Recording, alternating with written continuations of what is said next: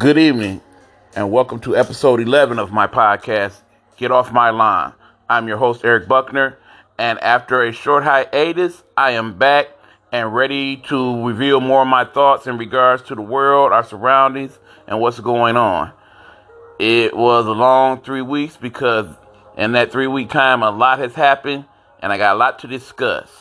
I did make one adjustment to the podcast, so now the podcast will be a weekly podcast as opposed to the 15 to 20 minutes, we will probably go a whole 30 so I can get in as many thoughts as possible. So there's a lot to talk about, so let's get into it. Uh, today's topic is basically involving respect because the coronavirus has shown to be very powerful as there's almost 100,000 people here in the United States alone that have died from the virus now, and there's over a million and a half cases, and basically a three month span. That's a lot of people, folks. That's a lot of people. And we need to understand that the main problem here is that people are getting sick and people are dying. And we can't forget that that is the main issue above all the other things that's going on in regards to it. But see, this in and of itself, I feel, is the problem. Still, to the largest degree, the majority of the people that are dying from the virus are people 60 and older. They are the elderly, the people who have compromised immune systems just for the simple fact that as you get older, your immune system compromises. It gets weakened as the rest of your body does. So it only makes logical sense that that would be the case. But I want you to seriously think about something for a minute.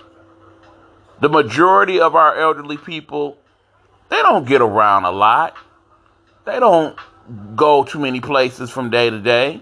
There's those rare exceptions of those very vibrant, healthier older people that go to and fro as if they were still a young 20 or 30.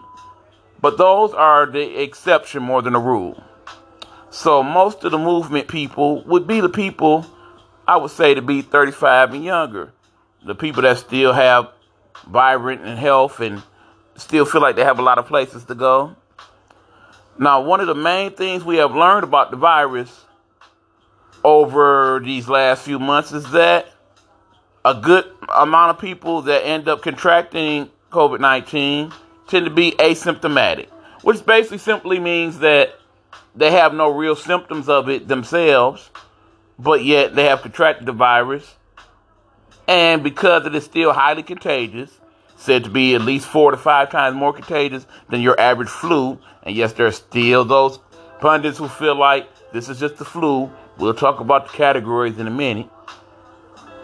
But in the end, these are the people who are contracting it most often. People who choose to be asymptomatic. So let me think about something for a minute. Let's just put two and two together, shall we?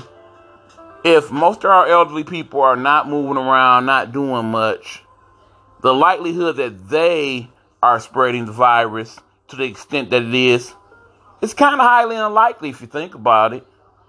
Most older people, like I said, keep to themselves. They stay around other older people.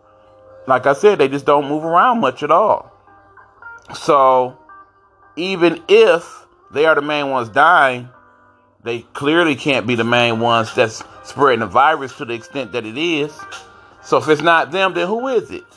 Well, obviously, it must be the people younger than them. The people that choose to forego all the uh, social norms that were being established in terms of keeping spread minimal because they feel like nobody my age is getting the virus. So why be bothered with wearing a mask or keeping social distancing or keeping proper uh, sanitation etiquettes and whatnot? It's not affecting me because people my age, for the most part, aren't dying, and I'll just take my chances. The phrase that I've come to hate in these last couple weeks that I've heard many a utterance, particularly from people of a particular age that's younger than mine, is that if I get it, I get it. I feel not only is that an asinine view because you shouldn't want to get any type of sickness if you can help it. That don't mean you can't. that you need to leave your life in a uh, a bubble wrap. I get that, but in the same token, why tempt fate if you don't have to? I understand here as a citizen here in Detroit, I can walk out my door tomorrow and a variety of different things can happen to me to cause me not to come home anymore. That have nothing to do with COVID 19. I can get shot, I can get ran over, I can get struck by lightning. Any of that could happen. I get that. Does that mean I should be scared to leave the house? Of course not. But in the same token, you don't tempt fate. You know these things can hurt and kill you, so you don't seek them out. You don't sit there in the middle of the street like, well, if I get hit, I get hit. Kind of stupid, right? I view that same mentality when it comes to that view of the virus. Now let's talk about the the different because we all after three months seeing the in these different camps as to how we feel about it. Some of us are very extremely cautious about it, and rightfully should be some of us because it's been said that people that have uh, underlying conditions, you know the ones by now. If you're overweight, if you have problems with your lungs, beyond that, as of asthma or something to that effect.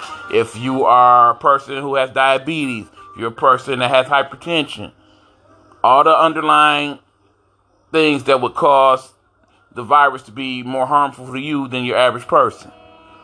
Some of those people are being very, very cautious, and they should be. And I'm glad that they are, because I don't want anything to happen to them that they could prevent if they could help it. Now, then there's people like myself who are not quite that cautious. Yes, I've gone out to get essential things, and I've gone out to go for a walk here and there because, like I said, we're on a stay-at-home order, but we're not on lockdown, as some people seem to make it seem like that the government just got us in chains and locked in our house and uh, can't go anywhere. And some countries they've done it like that, where you literally could not leave the house at all.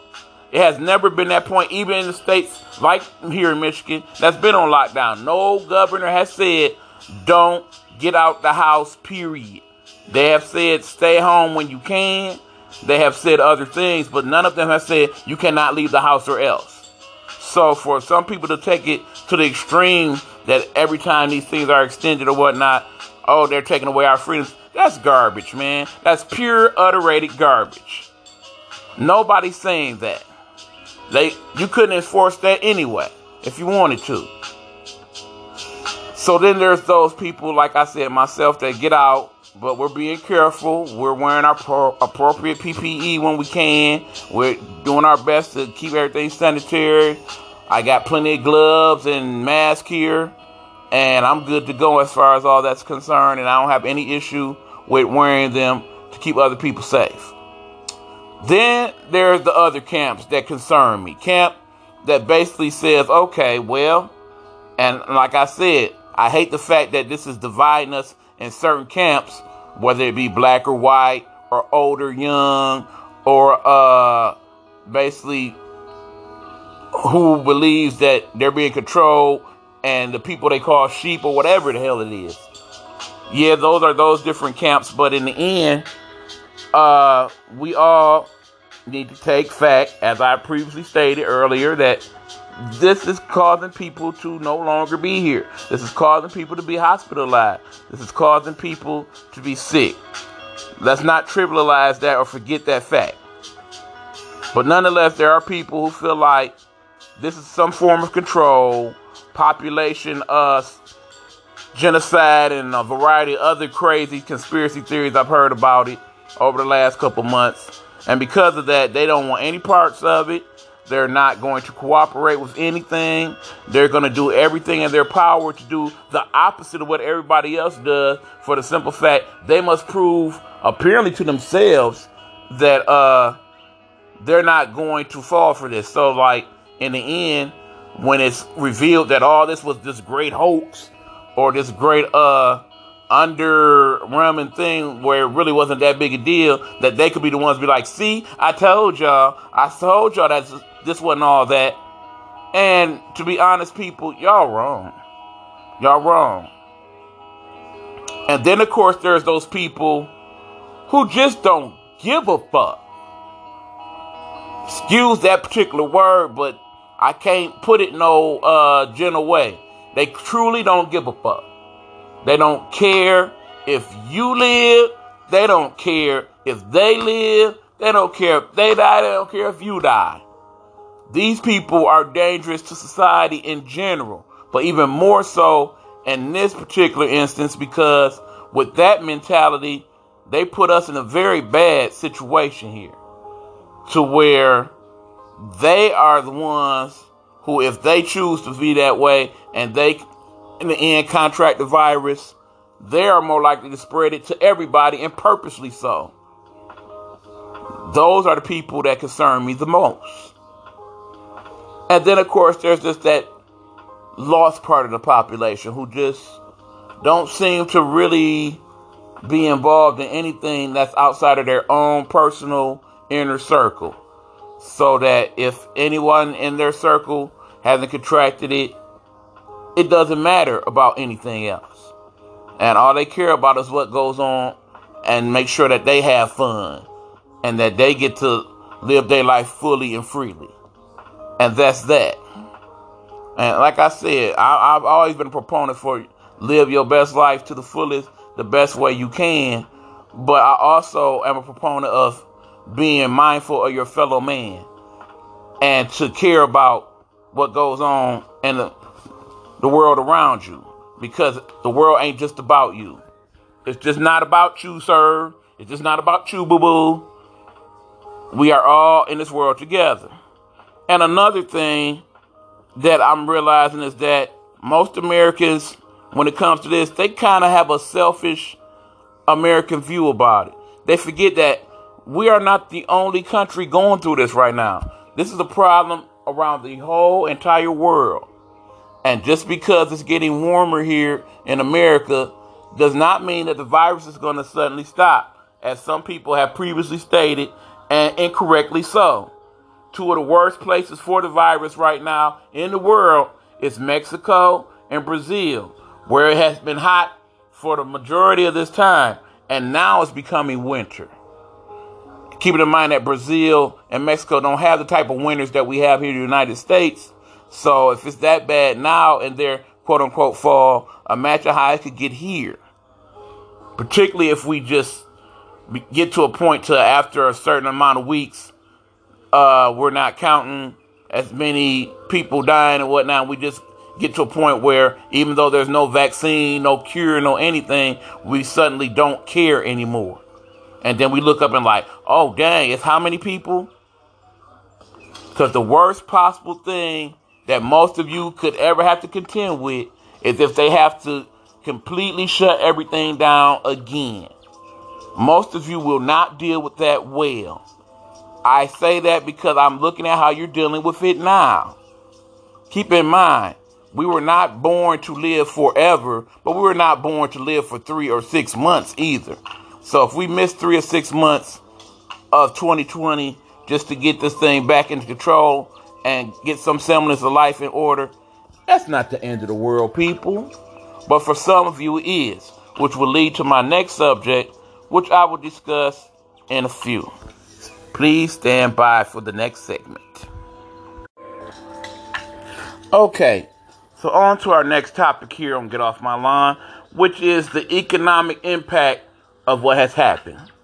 So here's the thing most, if not all states, by the time of this particular broadcast, will have started back on some semblance of going back to normal, which basically means that on top of the people that have already been working throughout this pandemic. And shouts out to you. Thank you for all you have done to keep everything going during this time and risking your life to make sure that we can keep going. For those of you who have lost your life in that, I feel the most sympathy and condolence for all your family members. And for those of you who have been fighting this fight throughout it all, thank you very much.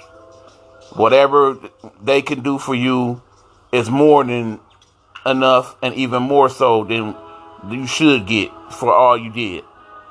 Which leads to some of the things that are being implemented. For example, let us talk about the big topic around here in Detroit, it seems like the fact that people are getting unemployment. Now, unemployment payments for here in Michigan come out to about $962. I unfortunately am one of the 2 million plus people who have been unemployed at some point in this pandemic here in Michigan. And it took me quite some time, but I finally did start receiving my unemployment benefits. I am thankful because because of that I can maintain my household at this point. But understand that I was doing pretty good these last few months before all this happened. And things were starting to look up and get better. But unfortunately, because of what's happened, my job no longer is open. So that when things finally do get back to a true sense of somewhat normal, I will have to find a job in something else or somewhere else at least because the persons or persons that uh, my job associates with no longer exist. Basically, the company has uh, shut down. And several other people will be faced with that reality as well.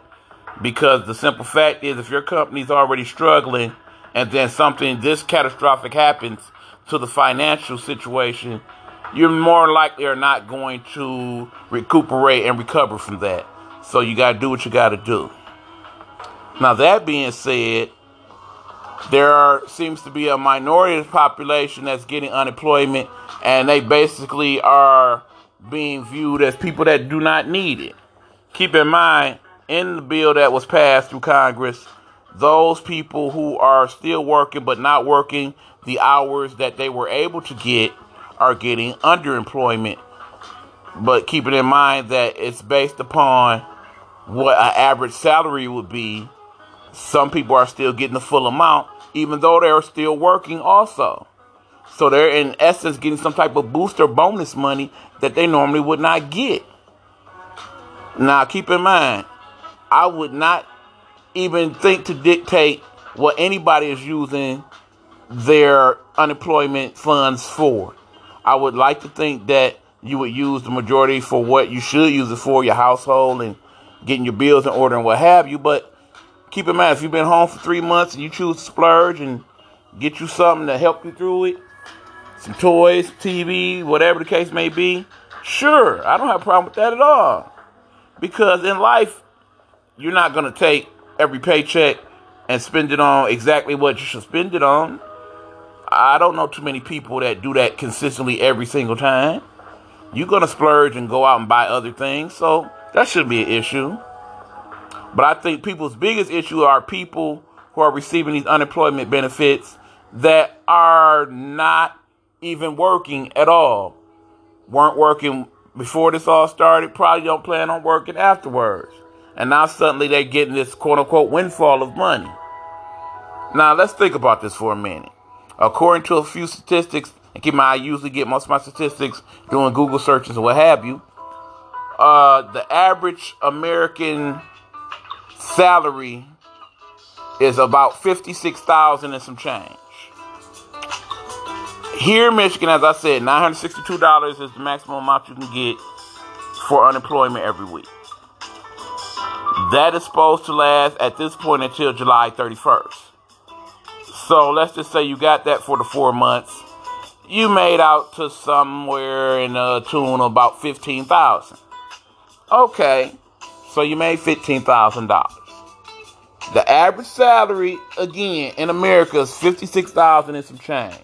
So even if you got that nine hundred sixty two dollars for the whole year, you're still not gonna make the equivalent of that. And keep in mind that amount is only if you choose to get it without any taxes taken out taxes taken out, you're looking at more along the lines of seven or eight hundred dollars. So that makes it even less. Like I said, the average salary, in other words, I would assume that would mean the take-home amount is fifty-six thousand that the average American gets. And keep in mind, that's really a skewed statistic if you think about it, because that adds all salaries together. So keep in mind, many of us work in service industry jobs and things of that nature, we don't make quite that much. most of that comes from the CEOs and the, the lawyers and the, uh, the bigwigs of the world. When you add their salaries into the mix, that's where you come up with 56,000. Here in Detroit, I would safely assume the average salary is probably closer to 30,000, as is a great part of the population here is said to be living close to the poverty line, which is closer to that amount.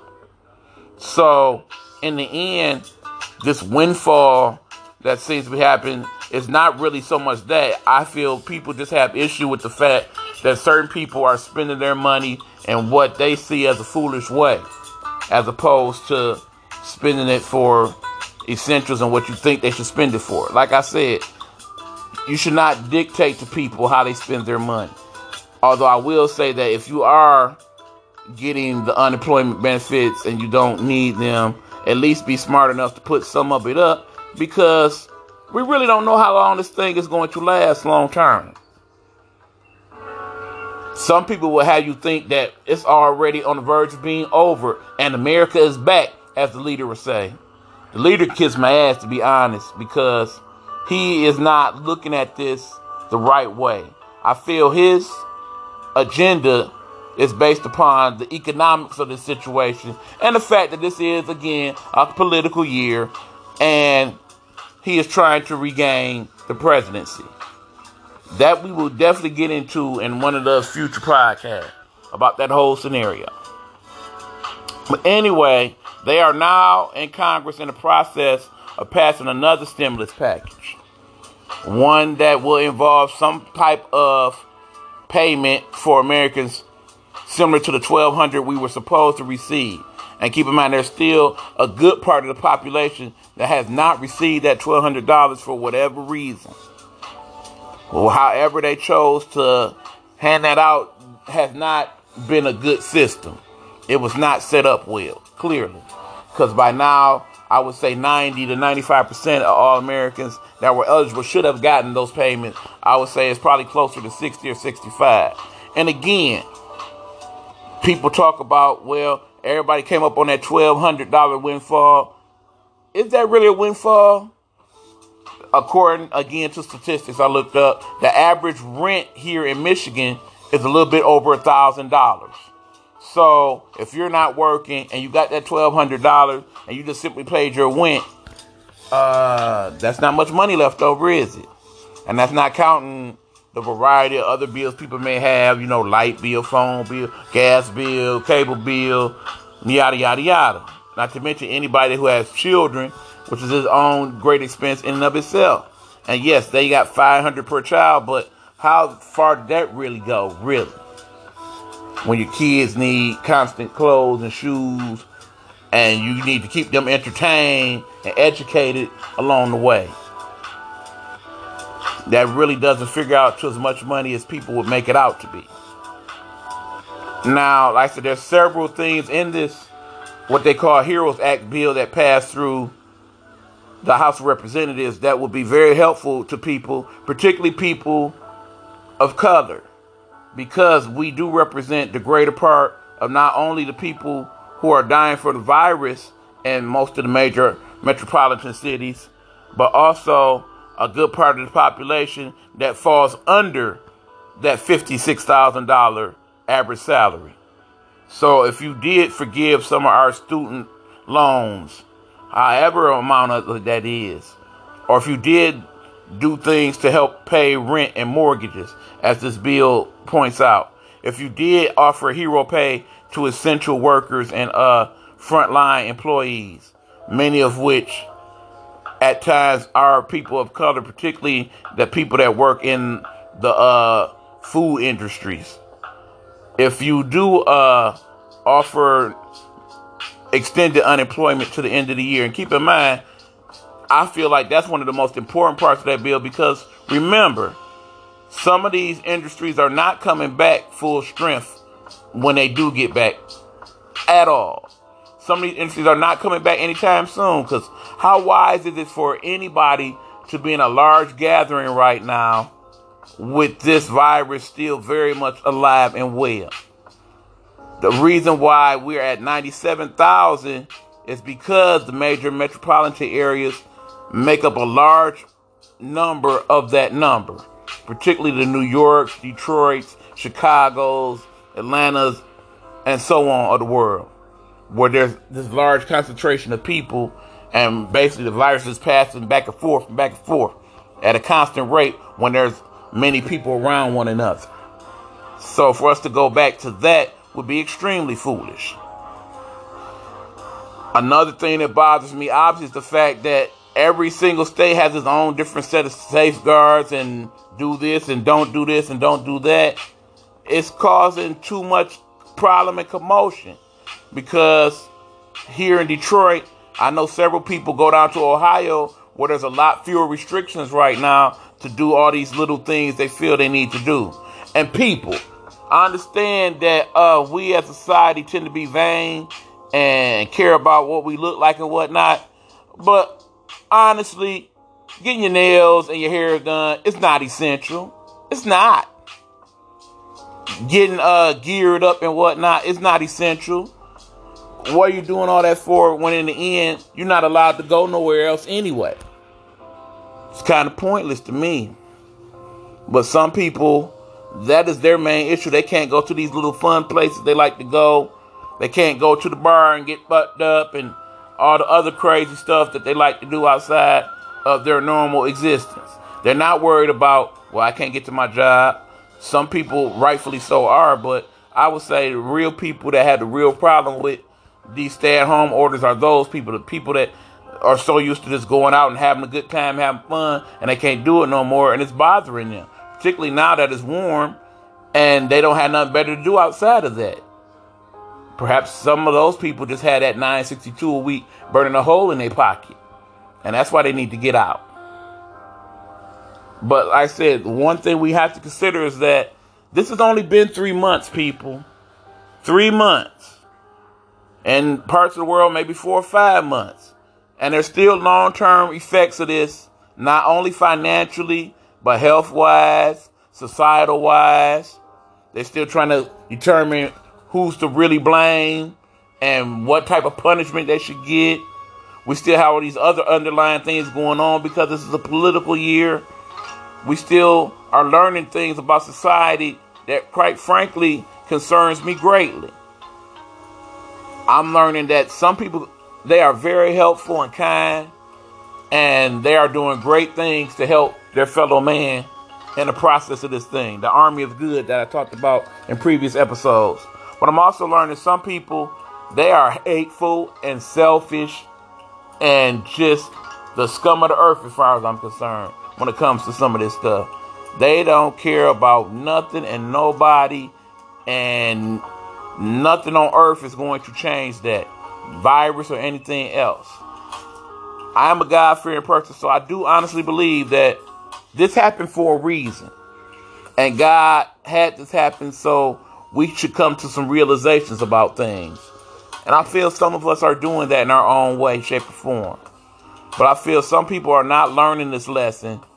And because of that, they're causing greater harm to the people around them and themselves as time goes on with this thing. So, as I said, I'm back now. I'm here to state my opinions. I am looking forward, as I stated, to talking about other issues and topics that concern me. Right now, the world is still not in the greatest place in terms of that, but we will work around it. We will make a way as society starts to come back online and my life starts to come back online as well. There'll definitely be other things I need to discuss and get off my chest and talk about that's on my lawn and I want it off. You know what I'm saying? So, Again, I advise people to do your due diligence and learn and grow and adapt as this thing is learning to grow and adapt. And if you don't feel safe, it's okay you don't feel safe. And if you need to talk to people, there's people out there you can talk to about. Talk to your friends, family. They are making very many uh, resources available in terms of hotlines and doctors and whatnot to call about your mental health. Uh, if you still feel that you can't uh, deal with this in a way to where it's healthy, you should talk to someone. Plain and simple. As far as everybody else, the ones in particular that don't care, my message for you is uh get off my line and stay out my face. Because if I did have the virus or do have the virus or getting the virus, I don't want it to be because you just didn't give a fuck about me. Let it be because if it was meant to be and I sat here and whatever, let it be for that reason. Not because you insist on just not giving a fuck. Those people I have no room for in my life now, then, or ever. So, anyway, this was the latest episode of Get Off My Lawn. Thank you for the people that have been listening and contributing and uh, giving me the feedback. It's very much appreciated. I want you to continue to be safe and be informed and use your own brain to determine what's best for you to do. Because in the end, whether I agree or not, I will always respect your opinion as I hope you respect mine. So thank you again. God bless, and we'll see you next time.